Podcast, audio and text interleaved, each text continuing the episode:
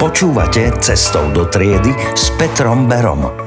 Myšlienky pre učiteľov, ktorí chcú byť stále väčšie a väčšie osobnosti.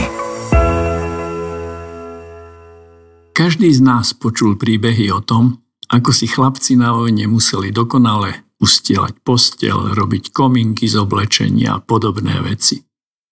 Priznám sa, že som to nikdy nechápal, dokonca ani vtedy, keď som bol na vojne. Nedávno sa mi však dostala do rúk zaujímavá kniha, ktorá mi dosť otvorila oči. Napísal ju William McRaven a hovorí v nej: Ak chceš zmeniť svoj život, prípadne svet, ulož si svoju posteľ. Nie, že by som to už teraz pochopil, ale on našťastie pokračuje. Robiť veľké veci môžeme len vtedy, ak dokážeme robiť tie malé.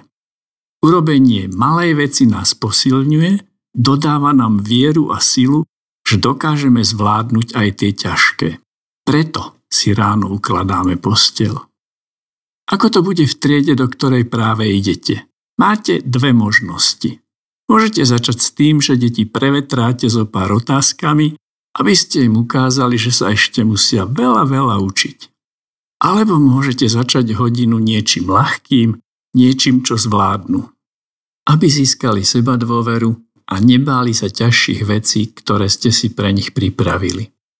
Rád by som vás presvedčil, že tá druhá cesta je správna. Pretože teraz, priznám sa, už aj ja verím tomu, že ráno si treba uložiť posteľ. Cestou do triedy s Petrom Berom.